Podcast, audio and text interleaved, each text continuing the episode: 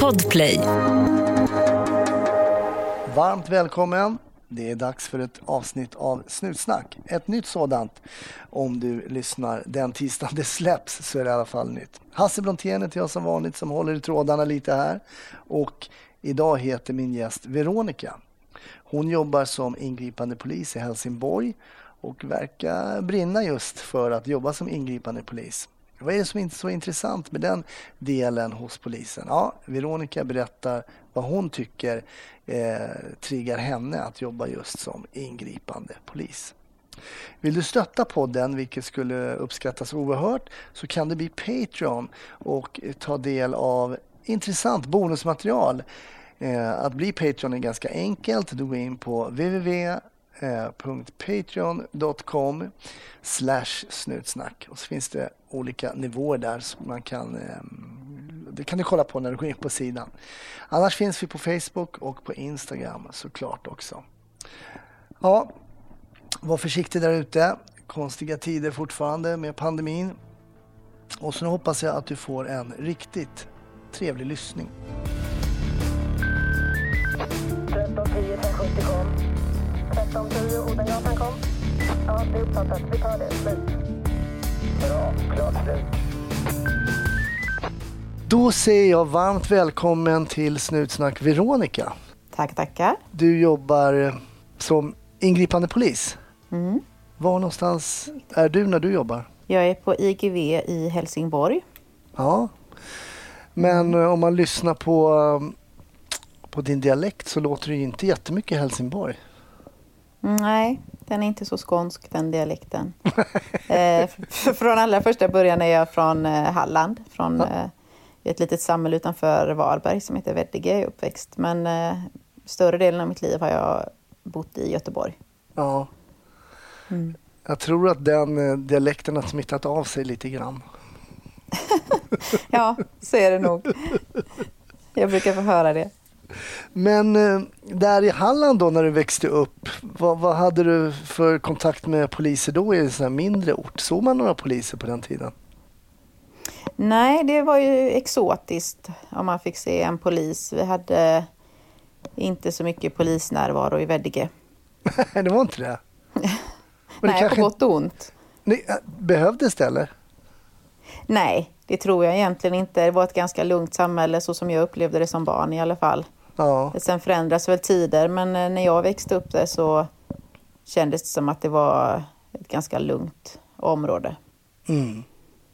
Mm. Men var, var, var kom tankarna då? Liksom, hur, hur dök tankarna upp kring att börja jobba som polis? Då? Nej, alltså jag vet faktiskt inte hur tanken föddes. Eh, men jag vet att den framförallt uppstod i gymnasietiden så dök liksom tanken upp att eh, ja, men polis hade ju varit eh, ett kul yrke även om jag hade ganska dålig insyn i hur det är att faktiskt vara polis. Mm. Men då fick jag ju till mig från olika håll att det är jättesvårt att bli polis och alla kände mm. ju någon som hade försökt söka till polis och när de hade inte kommit in och om inte den personen kom in, nej då kom ingen in och nej, man fick liksom bara till sig att det var jättesvårt så jag antog väl inte utmaningen direkt då utan eh, tänkte väl i andra banor. Okej, okay, vad var det för så banor då? Nej, jag var väl inne på det mesta sådär. Alltså någonstans när man börjar gymnasiet och när man går gymnasiet då lever ju fortfarande den tanken att man ja, vad ska jag bli när jag blir stor? Men mm. så fort man slussas därifrån så börjar man ju rätt fort in på en bana där man måste vara realistisk och mm. bara, ja, bara, bara jag har ett jobb ungefär. Ja. Så jag började min bana inom handel och jobbade på Skorett eh, i några år och sådär. Mm. Men sen eh, under en resa till Thailand några år senare, eh, ganska många år senare, så träffade jag på ett polispar där. Eh, ah. Som faktiskt jobbade i Göteborg. Och då bodde jag i Göteborg då sedan flera år tillbaka. Vad gav de, för, de uppmanade mig att söka. Ja, ah, de gjorde det. Och vad, vad, gav de dig för intryck då? Då var ju de helt civila och på semester och sådär. Ja, men det var, vet man träffar på folk på semestern och man började snacka så sa de att de var poliser och jag blev helt bara shit alltså, åh vad kul, det har varit ett yrke jag varit sugen på. Och de bara, men sök! Ja, men det verkar vara så svårt att komma in. Nej, men för fasen, sök! Och då skulle de vara borta några månader och så sa han Per, som han hette i det paret, att vet du vad, jag kommer höra av mig till dig när jag kommer hem. För då var ansökningarna under den tiden de var iväg. Och när jag kommer hem så ska du banne mig ha sökt. Tänkte han kommer ju inte höra av sig. Det är ju som när man är, när man är utomlands och träffar folk. Ja. Men han eh, hörde av sig när de kom hem och hörde om jag hade sökt, vilket jag som tur var hade gjort då. Ja, du hade gjort det. Så då sökte jag och sen så kom jag in på första försöket och så jäkla svårt var det inte. Men kanske lite, lite, lite tack vare Per där då, då som liksom ändå satte någon form Absolut. av press. Ja, han satte, ja, men han gav mig sparken i baken som gjorde Ja. att jag Herregud. vågade söka. Vad hade det blivit av en om man inte hade fått lite press lite här och där? Då hade man väl gått runt och lalla fortfarande. Man behöver ju ibland en liten, liten spark kanske framåt. Ja, men liksom, och sen tänker jag lite där ödets nyck. Liksom. Det var bara meningen att jag skulle träffa Per och Linda där och liksom få... Och det är som du säger, vad fasen, jag kanske inte hade sökt annars, vad fasen hade jag gjort då? Så att... Eh, ja, men alltså livets vägar, det är ändå Ja. intressant. Ja. Men när du var färdig med utbildningen och sådär då, kände du fortfarande att det var eh, rätt väg? När du fortfarande inte... ja, men ja. då fanns det inget annat. Ja, det var så? Ja, okej. Ja, nej men jag, jag har aldrig, eh, aldrig tvivlat. Eh, så att nej, det, det var nog helt rätt beslut. Det var så det skulle bli. Men började du jobba mm, i Helsingborg direkt efter skolan eller? Nej, jag läste ju i Växjö, då bodde jag i Göteborg. Och sen gjorde jag min aspirant i Göteborg och jobbade ju i Göteborg i sju år. Mhm. Och sen av familjära skäl så slumpade det sig så att vi hamnade här nere. Flyttade Mm. till en ställe utanför Helsingborg och eh, så blev det Helsingborg. Så att det var också en sån här, bara av, av olika tillfälligheter så blev det så. Ja. Hur var de här sju åren i Göteborg då? Nej, de var jätteroliga. Kanske fel ord att använda i ett yrke, men det, jo, de, vi hade, det var hysteriskt roliga år. Jag jobbade i ett jätteroligt turlag Mm. eh, med mycket skratt och mycket humor eh, på hissingen. Och eh, samtidigt så hade vi det ganska hett om öronen då. Det var, eh, pågick ju vad man skulle kunna benämna som ett gängkrig under de åren. Det, Okej. ja, men nästan med start när jag började där och nästan men finalen blev ju lite den här skjutningen på vår krog och bar. Jaha. Eh, och i samband med det så eh, skulle jag lämna Göteborg. Så att de åren, det var ju mycket skjutningar och det var ett ganska, en ganska hektisk eh, polistid. Men hur Så var det det? var ju väldigt intressant. Mm, jag förstår, men hur är det att komma ut då till en hektisk? Är det det man vill liksom när man är färdig sådär? Att, nu, att man vill att det ska vara hektiskt? Ja, det vill man ju, men framförallt så vet man ju inget annat. Alltså jag hade ju inte jobbat någon annanstans, nej, så att det var ju det man kastades in i och det man fick förhålla sig till. Mm. Eh, så att jag... Men sen har jag nog alltid varit sån och jag tror att det kanske är generellt så för alla poliser att man vill ju att det ska hända. Det är väl lite därför man väljer yrket. Att man, det är inte det att man vill att det ska hända allvarliga saker men ska det hända så får det gärna hända när man jobbar. Mm. Nej, jag fattar. Det är inte så att du önskar att folk ska råka illa ut men du vill liksom jobba på jobbet. Det kan man tolka det lite Ja, så. men så är det. Och jag är sån, jag har hellre tråkiga ärenden än inget ärende. Alltså, jag Ja. vill jobba när jag jobbar. Just det, det är ungefär som att man vill hellre rulla med bilen än att stå i kö. Alltså bara det går lite sakta i Ja. alla fall så det händer någonting. Ja, det var en bra liknelse. Ungefär så är det. Ja, jag förstår, jag förstår. Men du har ju jobbat nu. Hur många år blir det totalt som du har jobbat? Nej, men jag gick ur, eh, ut från POS två, januari 2009, så jag tänker att det måste vara en 12 år här i januari. Ja, just det. Mm, det är galet är det. Och du har varit liksom Ja, du har varit ute och slitit hela tiden då på IGV som det heter, ingripande verksamheten. Ja, med paus för jag har haft förmånen att eh, under min tid som polis varit gravid två gånger. Så då Ja. har jag ju eh, gått in eh, några månader. Eh, Ja, men så då har det- jag ju liksom... Det tycker jag ändå är en, en godtagbar förklaring. Ja, det kan vara en god anledning. Men, eh, och det kan jag tycka att eh, jag hade något, jag har ju alltid, jag har ju väldigt svårt för att slita mig från IGV. Så då ja. har jag på något sätt tvingats att eh, släppa det och testa något annat. Och det har ju varit lärorikt och utvecklande på sitt sätt. Ja. Även om jag också fått, fått bekräftat där att nej, jag är inte färdig med IGV. Om jag nu någonsin blir det. Men vad är det som, vad är det som, vad är det som lockar dig med IGV då? Att vara ute och rulla liksom och jobba i uniform och, och ha de här liksom minutjobben som kan dyka upp och som kan vara vad som helst egentligen. Vad, vad, vad är det som du tycker lockar där? Nej, men det är nog precis det du säger, att det kan vara precis vad som helst. Att inte ha en... Jag har liksom ingen bestämd dagordning när jag kommer till min arbetsplats att idag ska jag göra det här.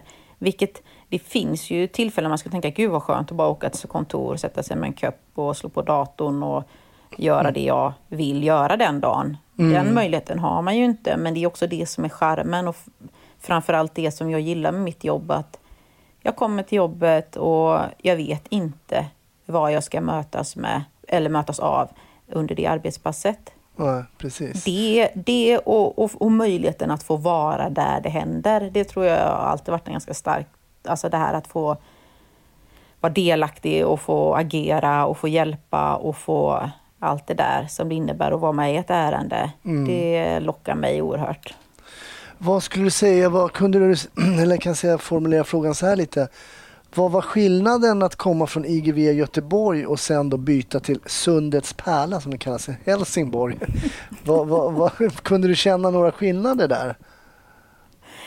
Eh, ja, men eh, återigen det här att man vet, man vet ju vad man har och jag hade ju inte jobbat på något annat ställe när jag kom till Helsingborg och Göteborg. Jag tyckte Göteborg, jag trivdes jättebra där.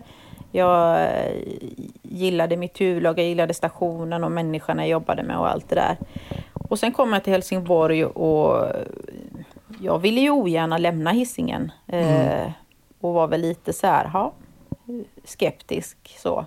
Mm. Men Helsingborg är en fantastisk polisstation att jobba på. Om Göteborg var bra och Hisingen var bra så det är en oerhört eh, mjuk eh, arbetskultur okay. eh, med naturligt, vilket jag tycker liksom ökar ju möjligheten att utvecklas ännu mer. Man får lov att göra fel och man känner att man har stöttning från både kollegor och ledning och chefer, att man liksom eh, väldigt eh, vänlig arbetsmiljö, vilket jag tycker är fantastiskt skönt. Och inte med det sagt att hissingen inte var det, men alltså det var något helt annat i Helsingborg. Blev du förvånad? Ja, men eller för, ja, alltså någonstans trodde man väl att, eh, som sagt, att man att så här är det på alla stationer som det var på hissingen och så kom man till Helsingborg och möttes av något som var ännu bättre. Eh, så ja, det var jag nog lite förvånad faktiskt. Ja, ja. När tror du, det finns ju i alla fall en, det finns i alla fall ska man säga en fördom tror jag om jag generaliserar lite ute bland, eh, bland folk att poliser är stenhårda och slår också hårda saker i huvudet på folk. Och så berättar du om då en mjuk miljö och att man liksom värnar om varandra och, och sådär. Mm. Tror, tror du att den här um, stämpeln kring poliser som hårda människor kommer att försvinna någon gång? Ja, det tror jag samtidigt som jag tänker att de som har den föreställningen kanske också vill ha den föreställningen. Mm. Att det är mm. så man, mm. Man väljer att se polisen i negativ bemärkelse. Och de personerna är nog svåra att förändra. Ja. Eh, ja, men jag tänker på den breda massan liksom, som vi kallar liksom, ja, men allmänheten i sig. Mm. Då hoppas och tror jag att vi redan nu har fått en förändrad syn på polisen. Att man ser en mänskligare sida hos polisen och att det finns någon bakom den här uniformen. Mm. Eh, och jag tror även att det har skett en förändring inom poliskåren, kanske ett generationsskifte som har inneburit att det är okej att vara mjukare. Det är okej att eh, eh, både med känslor och liksom sättet att arbeta och så, att man ser mer till människan och de mjuka värderingarna. Mm. Hur skulle du vilja säga, det är, det är också en väldigt bred fråga och kanske eh, som du berättar så vet du inte vad du möter och du vet inte vilka du kommer träffa under ditt arbetspass. Men hur blir du bemött som eh, polis eh, om dagarna. Så om du skulle försöka göra någon form av sammanfattning mellan det dåliga och det bra, om du gör någon sorts medianvärde liksom, när du kommer ut på jobb och sådär. Hur skulle du säga att du blir bemött som polis? Generellt positivt. Mm. Uh, jag tycker ofta, ofta, om inte varje dag så nästintill så möter vi positiva uh, ord liksom med folk som eh, uttrycker hur glada och tacksamma de är eh, för polisen och att vi gör ett gott jobb och även när man kommer på ärenden att man känner att man eh, när man kommer på ärenden så i, i de flesta fall är det ju någon som har verkligen krävt vår hjälp så då är man ju naturligtvis uppskattad. Men jag upplever att eh, man generellt får en väldigt eh, eh ett positivt mottagande. Mm. Du berättade när du jobbade i Göteborg och på Hisingen, det var ett väldigt bra turlag. Du berättade också att det var mycket skratt och humor och sådär. Mm. Eh, är, det, är det samma sak då i Helsingborg, att det är mycket skratt och humor? Mycket skratt. Jag tillhör ett turlag eh, där eh, vi har en... Alltså vi är ju ett turlag eh, på ja, typ 11 personer cirka nu då som är fysiskt på plats. Och där ja. det inte finns, och det kan låta som eh, bluff och båg, men det finns ingen osämja överhuvudtaget i det turlaget. Alla går ihop och alla funkar bra ihop och vi har umgås väldigt mycket utanför jobbet. Och, så att eh, där är väldigt mycket humor och skratt och det är ju en, eh, alltså där samlar man ju mycket energi mm. eh, mellan ärenden och jobb. Alltså min upplevelse när jag jobbade som polis var att alltså var detsamma. Jag var på olika avdelningar och så här, det var oftast mycket skratt, mycket humor. Eh, och jag undrar ibland om inte det uppstår därför att man ibland jobbar med grejer som inte är alltid så mycket skratt och så mycket humor.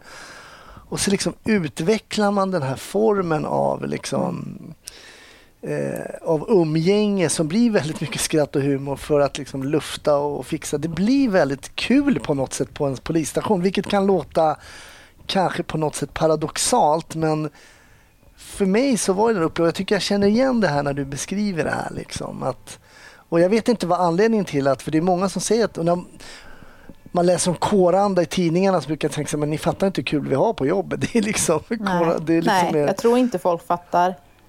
Eh, för, och precis som du säger så tror jag verkligen att det är en ventil för att annars hade vi inte... Alltså det är mycket, mycket allvar. Det är mm. sorg och det är tragedier som man handskas med. Och hade man inte däremellan fått de här stunderna av skratt och flams rent av, liksom, då, mm. nej, då hade man ju aldrig pallat. Nej.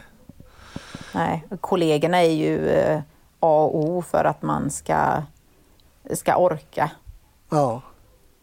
Mm. Så det är någon form av liksom um, informell pågående debriefing det här liksom humorn då kanske på, ute på IGV liksom på något sätt som inte är eh, schemalagd så att säga utan den pågår konstant då eller?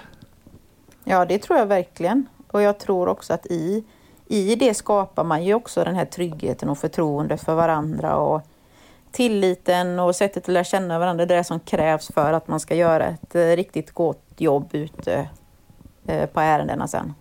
Men går det att Där man ska bero så mycket på varandra. Ja, just det. Men går det, går det att switcha då? Jag menar, man sitter i radiobilen och man, det är lite lattjo och så kommer det liksom ett anrop. Går det, går det snabbt att, att byta Ja, ja. Karaktär, det är nog som en på och av-knapp tror jag.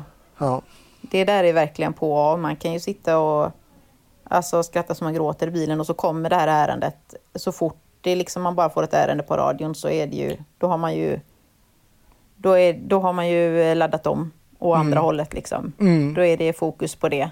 Mm. Och det är också en förutsättning naturligtvis. Man hade inte kunnat studsa in på ett ärende med skrattet i halsen och Nej. liksom utan då hade man, det är ju, det är ju en form av professionell, liksom, att kunna slå över åt det mm. hållet när larmet kommer. Mm. Ja, jag blir alltid lite så här... Uh, Nej, men jag alltid det erkänner jag är lite av en polisromantiker. Jag tror att det är därför jag drog igång den här podden också. Att jag kunde inte riktigt, jag kunde inte riktigt släppa det. Och ibland, ibland kan jag få så ah, okej okay då, men ge mig en helg i alla fall då så jag får åka ut och, ja. och hänga med de här människorna lite och åka på lite jobb och prata med allmänheten. Nu är den stora färgfesten i full gång hos Nordsjö Idé och Design. Du får 30% rabatt på all färg och olja från Nordsjö. Vad du än har på gång där hemma så hjälper vi dig att förverkliga ditt projekt. Välkommen in till din lokala butik. Nordsjö Idé och Design. Jag brukar alltid fråga min gäst om ett ärende eller en händelse liksom som man har varit på under sina år som polis som man har kvar liksom, som sitter lite kanske ett, extra etsat fast i minnet av någon anledning. Och jag tänker givetvis fråga dig Veronica samma fråga. Har du några sådana där ärenden mm. som, som sitter kvar lite extra? Jo men det har Det är när folk, det är inte ovanligt att man får den frågan. Nej, nej. Och man, alltså när man jobbar, alltså man, det är nästan som att man inte kommer ihåg vad man gjorde på passet dagen innan. Alltså ärendena bara snurrar på. Mm. Och man, jag har förmodligen glömt ärenden som har där och då varit jätte gjort jätteintryck på mig men någonstans så bara det läggs i någon minnesbank som jag inte kommer åt längre. Aha, men eh, några ärenden har man och jag har ett ärende från Helsingborg som ja. jag tror av förklarliga skäl gör att det sätter sig så. Då var det, vi körde ett eh, kvällspass. Mm. Jag körde tillsammans med en kollega som var ung i tjänst och som inte ingår i mitt turlag i vanliga fall. Mm. Eh, och vi, eh, det var bara en halvtimme kvar ungefär till vi skulle avsluta passet och då har man väl någonstans kanske mentalt liksom börjat lite, ja, nu blir det nog inte mer idag utan man har liksom börjat sakta logga ut i den mån man nu kan göra det. Mm, mm. Eh, och vi eh, kommer snurrandes i en rondell i Helsingborg och där eh, ser, jag sitter på eh, passagerarplats fram och ser med en gång att någonting händer i ena hörnet eller i svängen av den här rondellen. Där står vuxna personer och man, jag bara får känslan, här är någonting. Och när vi precis har passerat så ser jag att det ligger en kvinna på marken så jag säger till min kollega, stanna. Mm. Eh, så vi hoppar ur bilen och eh, då visar det sig att det är eh, tre vuxna barn om man säger och mm. deras föräldrar som är på plats. Mm. Där kvinnan, mamman då, i sällskapet har plötsligt bara fallit till marken. Oj. Och fått vad jag då tolkar det som på plats att hon har ju fått något form av hjärtstopp. Så de har ju påbörjat någon form av HLR men de är ju uppskakade och förtvivlade och chockade och ja, jag kan bara föreställa mig alla de känslorna som far genom deras kroppar. Mm.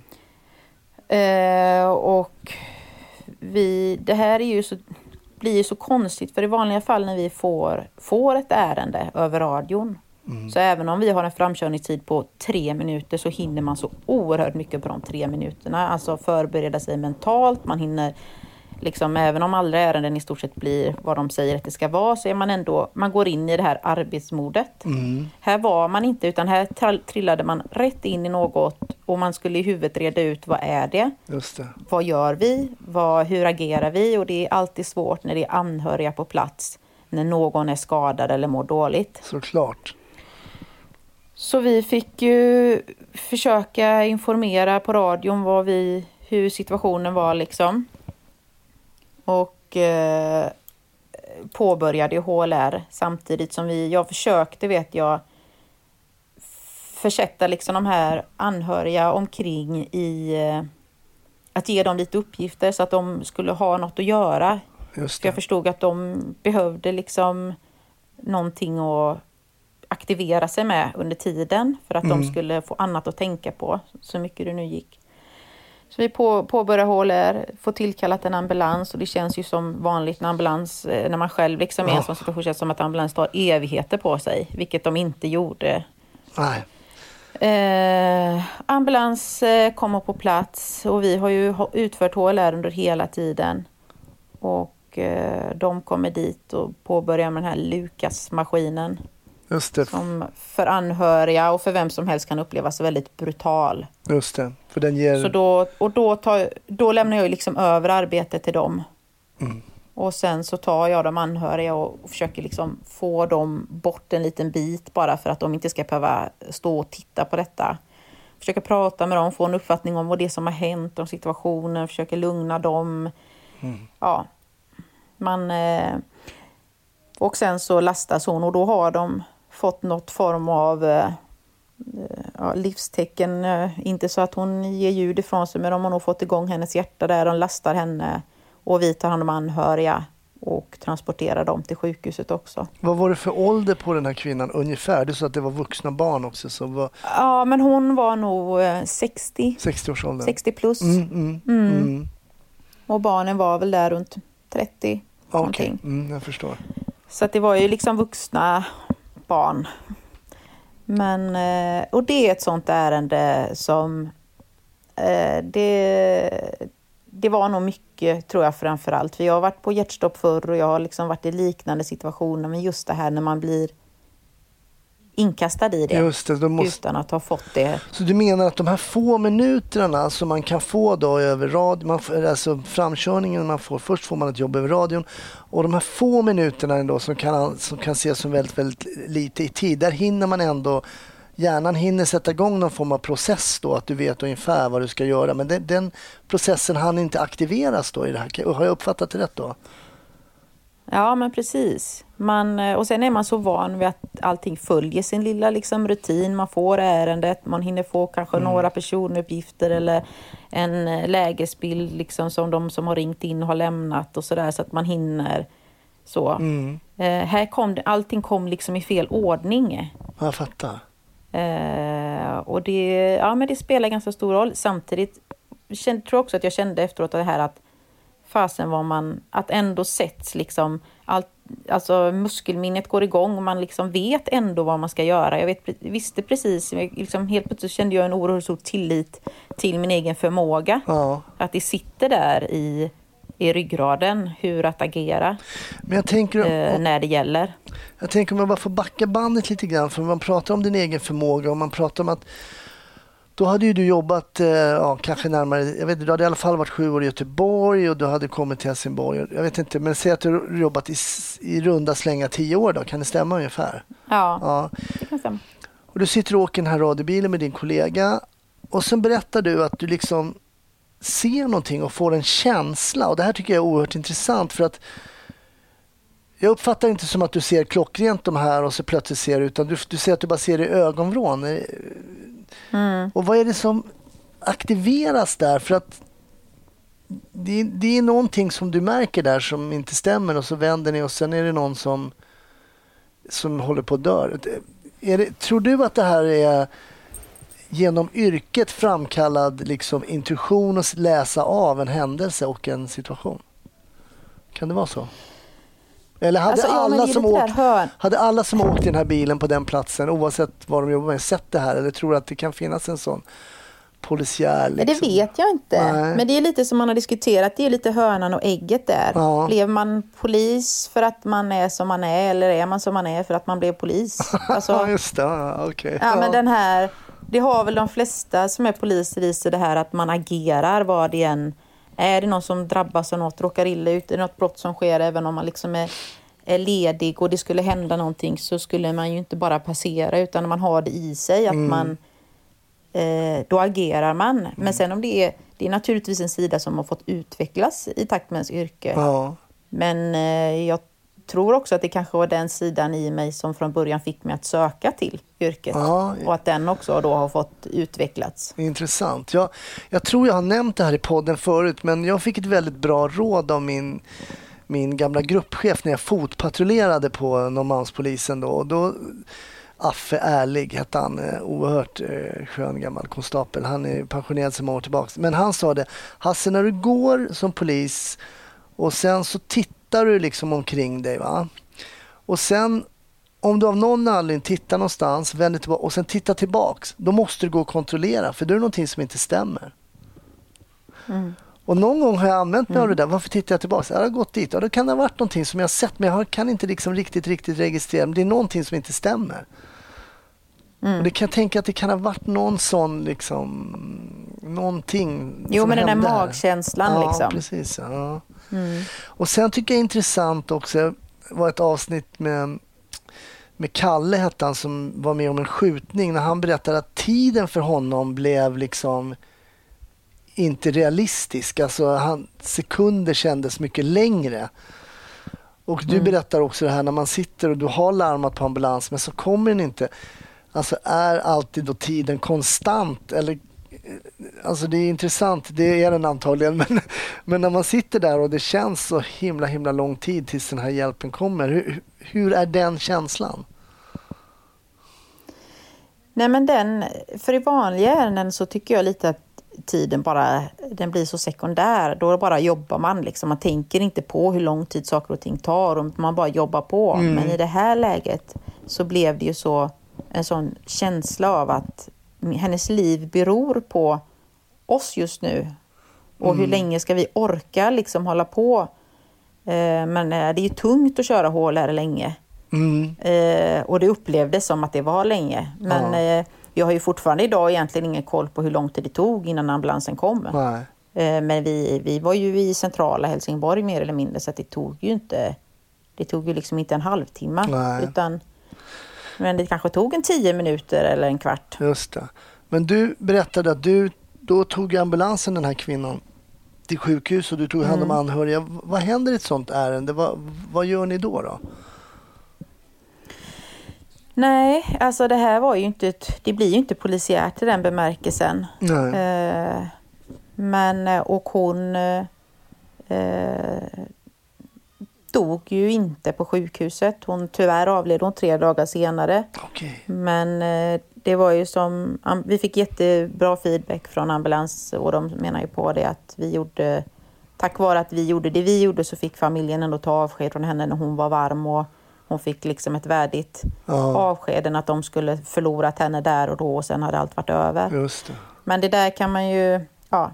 Men eh, så tyvärr gick det ju inte så bra som man hade hoppats. Nej. Men i det polisiära så blev det ju inte mer för oss Nej. där och då. Nej, jag förstår. Nej. Men som polis så är det ju oundvikligt att liksom att undvika döden. Mm. Eh, tänkte du på det när du sökte? Liksom, att, att döden kommer att poppa upp lite då och då i det yrket som jag kommer att jobba med? Nej, det var ju inte det första jag tänkte Nej, att det nej, här ska nej. jag söka för här kommer jag möta döden. Nej, precis. Eh, men eh, samtidigt kan jag inte minnas att, jag, att det har liksom förvånat mig. Nej. Man eh, presenteras ju för det i ganska tidigt stadie på polisutbildningen. Liksom, Mm. och, eh, så att det har liksom varit som en naturlig del. att eh, Sen kanske man inte riktigt eh, var införstådd med hur ofta det skulle bli och hur äcklig döden kan vara. Mm. Eh, och, men de ärendena när vi, där vi generellt oftast träffar på döden så är ju det ärenden där folk har legat ett tag. Där. Eh, och då, de ärendena har, tycker jag har blivit jobbigare med åren medan an- många av de flesta ärenden har ju blivit lättare. Men jag tycker det är mer, inte att det blir jobbigt eh, mentalt, men jag tycker inte att det, jag gillar inte ärendena och jag gillar dem mindre och mindre. Vad är det, varför varför det är- tror du att det är så? då? Nej, jag vet inte. Alltså, det är kanske också för att man med tiden vågar erkänna det mer och mer att det här dofterna och synen och allt i kombination. Oftast, inte allt för sällan, kanske i en inte allt för mysig bostad. Nej. Eh, det nog, handlar nog mer om att man eh, efter x antal år kan erkänna det. Att det här eh, hade jag helst sluppit. Du, Men du, det innebär ju inte, man gör ju det, så är det ju. men när du säger att ibland att döden kan vara äcklig, eh, menar du då just då den processen som händer typ med kroppen? Eh, om den Mm. ja, ja, precis. Mm. Ja, det, så är det ju. Så är det ju. Men finns det någon egen liksom... Jag tänker ju mer man jobbar ju närmare kommer man ju sin egen död också. Finns det, har du någon sån Ja. rädsla liksom? Nej. Nej. Eh, absolut, nej, det har jag inte. Nej. Sen kan man ju nog bli mer och mer sån kanske att man, som ibland tar det ju tid att få dit eh, politi eller läkare och sådär. Alltså jag, det kan ju vara den här tragiska biten, kanske jag inte tänkte så mycket på när jag var yngre. Nej. i tjänst med det här att här är en människa, man kan liksom sitta och titta på bilder på barnbarn på väggarna, eller liksom det är ett liv, det är någons Ja. så här. Ja, det var det livet. Alltså att man kan ju bli lite mer filosofisk i den tanken, mer än vad jag var förr kanske. Ja, precis. Ja, jag förstår. Nej, det, så är det ju verkligen. Jag kommer ihåg jag kunde ha så konstiga tankar om man var uppe på bårhuset så här, man såg de där metallbritsarna som de ligger på. Liksom, att det Mm. kunde vara så här, jaha, här ligger man en dag liksom, själv. Mm. Och det är ju jäkla makabert. Men det, det är, Ja, den tanken har jag nog inte... Nej, men det, det, det, den överlåter jag till mig själv bara. Men, men eh, den är ju troligtvis också helt sann. Alltså jag är inte egentligen speciellt Ja. jag är inte rädd för det, men den, eh, jag hade nog inte tänkt tanken om jag inte liksom hade sett de här människorna ligga liksom där på de här liksom. Nej, det blir ju väldigt presenterat för en. Det blir ju mm. väldigt eh, visuellt liksom att så här, det är inte roligare än så här liksom. Här, här. Det är väldigt, ja men det är, döden är ganska ful Ja, Eller så. Ja, jo, på det sättet. Ja. Det är ju ingen vacker syn. Nej, det är inte. Nej. Nej, men precis. Och jag tror att det här, det, kan ju, det slår ju givetvis helt olika på, på olika personer hur man, med, hur man reagerar. Men eh, jag vet inte om härdad är rätt uttryck, men det är väl nästan ofrånkomligt om man jobbar som polis och fortsätter göra det, att man Mm. mer eller mindre blir lite liksom mer hårdhudad när det Mm. kommer till sådana här saker. Kanske. Ja, men det tror jag. Det tror jag. Ja. Annars blir man nog inte kvar på IGV så här länge i alla fall. Nej. Men är du, ehm, är du befäl också på, i, i, i, i ditt turlag? Nej, det är jag inte. Vi har någonting som heter etta i Helsingborg. Det är en, eh, då är det en tjänst där man är, går, kan man säga, är vid sidan om sitt yttre befäl och gruppchef. Man eh, lär sig dess uppgifter och eh, åtaganden med, eh, i syfte att eh, sen bli konkurrenskraftig när sängs- eh, tjänster blir lediga. Att Ah, kunna okej, söka dem. Man får okej. utbildningar och, och så. Okej, jag förstår. Jag förstår. Mm. Har du haft tankar liksom kring någon chefskarriär? Ja, men annars hade jag nog inte blivit eh, så kallad etta Nej. som jag är då i våra turlag. Mm. Utan det är liksom ett naturligt steg och jag tycker det faller sig. Jag har ju tänkt sådär många gånger, vad, om inte IGV, vad då? Och jag, alltså det finns, för mig är det så. Jag sökte till pol- den polisen jag är idag som ingripande polis. Det är liksom den formen av polis. Det var därför jag sökte polis. För mig, Mm. jag har väldigt svårt att se mig själv på ett kontor och Jag så. fattar. så att eh, det känns som ett naturligt steg att ta. Alltså, det finns ju inte så där jättemånga vägar om man nu ska vara kvar på IGV. Ja, jag fattar. Och jag trivs superbra och har inget behov av att lämna IGV men man vill ju kanske ha en morot, man vill ha Mm. eh, utveckling och man vill ja, testa sig själv lite. Mm. Men jag tänker, du berättade, du, hade ju, du blev ju tvingad att lämna IGV där under en tid när du skulle bli mamma. Men hur är Mm. det då, då? Jag tänker att många som lyssnar kanske, hur är det då liksom? Mammalivet och familjelivet och jobba som, som polis eh, och jobba obekväma tider och jag kommer ihåg, jag tyckte det var oerhört Mm. spännande när min pappa skulle jobba natt. När jag skulle gå och lägga mig så skulle han typ åka till jobbet. Jag tänkte, vad händer på natten? Vad gör han? Liksom. Jag, tyckte det, jag tyckte det var väldigt spännande. Men hur funkar det för dig då som förälder?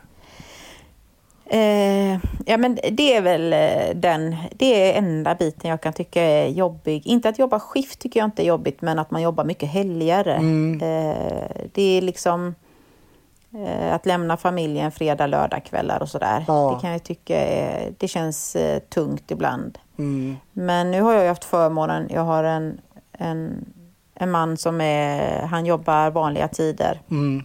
Och, eh, tack, och han har låtit mig jobba så som jag har behövt jobba. Mm, jag vilket jag har varit oerhört tacksam för.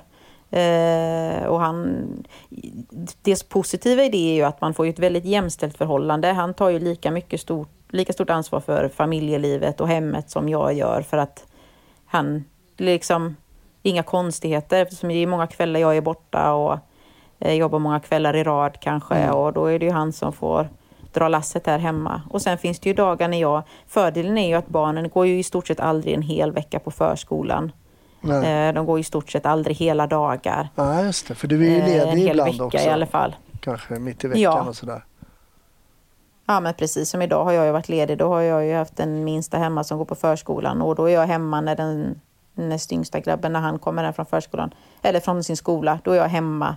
Alltså det finns ju många fördelar det här. eh, Jag fick ju testa på det när jag var på utredning när jag var gravid. Att eh, jag upplevde att ekorrhjulet blev ju så upp, väldigt tydligt det här. Man gick upp på morgonen, man lämnade barnen, man stressade den från jobbet, hämtade ungarna, i med dem med mat, sen skulle de i säng och sen var dagen över och så var det likadant nästa dag. Sen kom helgen och då skulle man göra allt det som man inte hade hunnit på veckan, som att städa och handla och ja, så var den helgen förbi. Jag bara kände att gud, är det det här som folk pratar om ska vara det optimala? Nej tack. Ah, jag fattar. Så det finns ju, det är ju på gott och ont liksom. Ja, det finns ju fattar, fördelar och nackdelar. Ja, ja. Men i det stora hela så tycker jag att jobba skift tycker jag är i stort sett enbart positivt. Även om det kan vara segt ibland att ge sig iväg inför nattpass, precis som du pratade om. ja. Eh, Men eh, det helgerna kan ju vara. Man önskar ju att man hade någon mer i ledig helg. Det hade ju inte skadat. Nej, jag förstår. Nej, det kan jag förstå. Mm. Men, men om man tittar ännu längre fram då. Nu förstår jag, nu är du etta här och, och snart så kanske du söker en tjänst och då blir, då blir du yttre befäl. Då. Heter det det fortfarande eller vad kallar man det för? Ja. Mm. Och då kommer du få andra uppgifter också. Jag menar om det händer större händelser och sådär så är Mm. det yttre befälet som det läggs på och man ska hur, jag, jag förstår att det känns eh, som en, en ytterligare spännande uppgift. Men är det någonting som du tänker på ibland när det händer någonting? Vad skulle jag göra om det hade hänt om jag var yttre befäl just nu? Är det så man tänker då? Eller? Ja, men absolut. Det ligger jättenära till hands. Eh, jag försöker alltid föreställa mig liksom, eh, hur jag skulle leda det. Och också att man även de här ärenden som skulle kunna blivit något större och sen visade sig att det blev inte stort så får gärna min, min fantasi får gärna spinna vidare där för att då har jag ett bra exempel att eh, jobba på. Liksom. Ja, hur hade jag gjort då?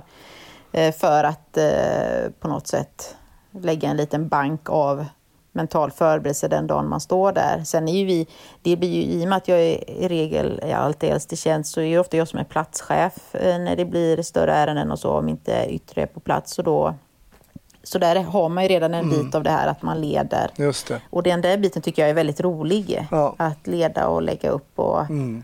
eh, vara lite förutseende för vad som eventuellt komma skall och vilka vändningar ett ärende kan ta och att man ska vara beredd på det. Och, så att eh, det är kul. Ja.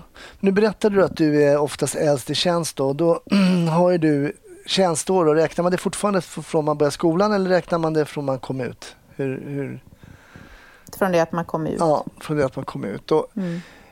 eh, då har du alltså nio, då har du elva, snart tolv års tjänst. Och vad, vad ligger de som har äldst i tjänst på IGV just nu ungefär hos er? Som är ute.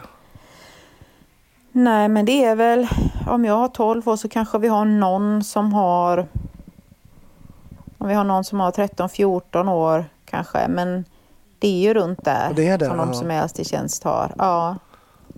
Och så har ni allt neråt så att säga till de som precis är nyexade. Mm. Mm. På min tid räknade man ju tjänståren från man började skolan. Man var ju anställd också från första dagen, fick ju lön för att plugga till. Ja, polis. ja, ja. Så att det var lite Mm. konstigt då egentligen, men eh, ja, man gjorde så. så att. Mm. Men ännu längre fram då, ännu längre fram. För det första kommer du liksom pensionera dig som polis. Det låter ju så när man pratar med dig. Att du, Ja, jag har väldigt svårt att se. Sen vet man, man vet ju aldrig vad som, vilka dörrar som öppnas. Va? Men nej, eh, nej. jag har väldigt svårt att se att jag skulle lämna polisyrket. Mm, Eh, Men å andra sidan har jag sagt, det skulle det, man vet ju aldrig vad som händer. Som sagt, då skulle det vara något som gör att jag kan inte vara kvar på IGV. mm. Eh, skada eller familjesituation eller vad det än må vara. Så jag har ju väldigt svårt att se mig själv som det känns just nu på ett kontor. Ja, jag fattar. Eh, så att... Eh, aj, det finns ju många vägar inom polisen, så är det ju. Ja, Men alltså den där frågan var... När man ser, alltså jag har så svårt för att se det där för att jag, jag har väldigt svårt för att tänka att jag ska släppa IGV. Jag kan liksom inte riktigt se mig själv som något annat. Jag ska inte tvinga dig att gå in i, i tankar du inte vill jag ha. får lite ångest där nu. Men okej, ja, men alltså, ja, det jag tycker det är fascinerande. Jag tycker du ska ha all cred alltså, som eh, ligger kvar och, och matar där ute på, eh, på gator och torg. Alltså det, det är häftigt. Um, jo, eh, du ska få berätta hur mycket polisfilm du tittar på om, om kvällarna. ja, jag kollar inte sådär jättemycket polisfilm eller polisrelaterat. Alltså mm. Innan jag blev polis så var jag ju slav under Efterlyst. Ah, alltså, det... Jag och Hasse Aro, det var vi varje torsdag 21.00. Då var det ingen som ringde till mig, det kan jag säga. det var så? Ah, okej. Okay. Ja, så var det. Jag älskade Efterlyst. Ja. Men eh, sen när jag blev polis så vet jag inte. Jag fick väl min dos på jobbet ja. och dalade lite där. Förlåt Hasaro. men eh, men eh, det kan väl hända att jag slänger något öga på det ibland. Men det är inte så att jag följer det slaviskt längre. Men, nej. nej. jag har ju... Nej, jag kollade på den här bron tyckte jag var väldigt bra. Ja, det. Mm. Även om det tog ett tag ett tag och kom underfull med den här Saga Norén Länskrim Malmö. Ja, okay. Mm. Eh, hennes, hennes tjänst hade jag dock velat ha om den hade blivit ledig. Den verkar ju ja. fantastisk. Vi får se om de lyser den snart då. ja, det skulle vara den då kanske om vi snackar framtid. Ja. Eh, nej, men den tyckte jag var väldigt bra. Men annars är jag nog mer en sån som eh, läser och lyssnar på ljudböcker. Ah, okay. men kan... Och då kan det bli en del polis. Ja, men då kan, kan du rekommendera någon bra bok då till lyssnarna?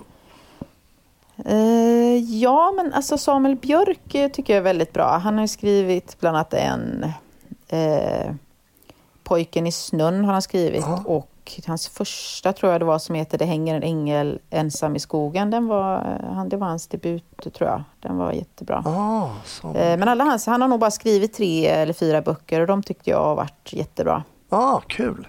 Ja, men det var bra. Mm. Vi behöver också eh, lite litterära, lite litterär input här i podden, inte bara mm. filmer och serier. Då får man ju fyrkantiga ögon som föräldrarna sa back in the days. men eh, Veronica, alltså superkul eh, att få prata med dig och få höra den här dedikerade IGV-konstapeln som vägrar att lämna. Och det är så bra att det finns sådana där ute. För det behövs också ja. faktiskt erfarenhet på IGV det är viktigt att ha de här yttre befälen och de här kanske ettorna som du nämner som man vet har trampat och det ger en oerhörd trygghet för de yngre eh, polisen också. Så det, det är bra att du är kvar där ute tror jag. Ja, tack för det. Ja. Stort tack för att jag fick eh, ringa och prata med dig Veronica. Tack själv. Ja. Ha det fint. Detsamma. Hej. Hej.